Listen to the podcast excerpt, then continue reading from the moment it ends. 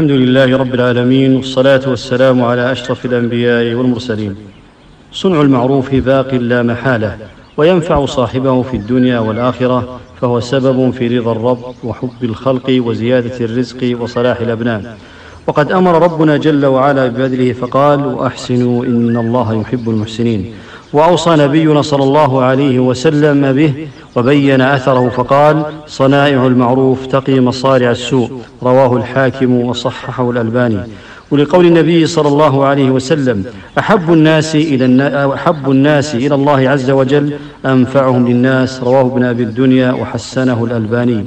ولقوله صلى الله عليه وسلم لقد رأيت رجلا يتقلب في الجنة في شجرة قطعها من ظهر الطريق كانت تؤذي المسلمين أخرجه مسلم.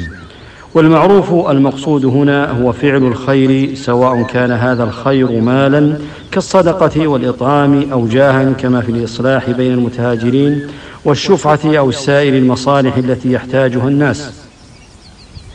فصنائع المعروف وبذل الخير للناس طريق النجاة. من مصارع السوء فكم من مسلم نجاه الله من مواقف عصيبة وكم من مسلم حفظ الله عليه ماله من الضياع والسرقة وكم من مسلم عافاه الله من مرضه وكم من مسلم حفظ الله عليه أولاده وأهله من المهلكات بسبب نفعه للناس.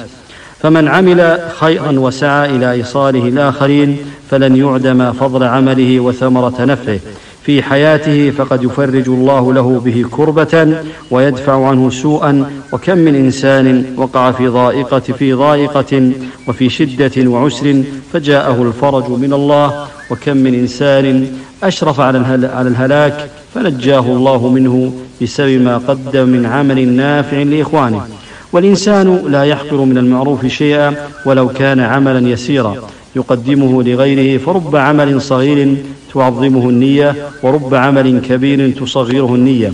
يقول النبي صلى الله عليه وسلم يا نساء المسلمات لا تحقرن جارة لجارتها ولو فرس نشاة. متفق عليه. أي لا تستصغر امرأة شيئا من الإحسان لجارتها أي في الإهداء والإحسان ولو فرس نشاة ولو فرس نشاة.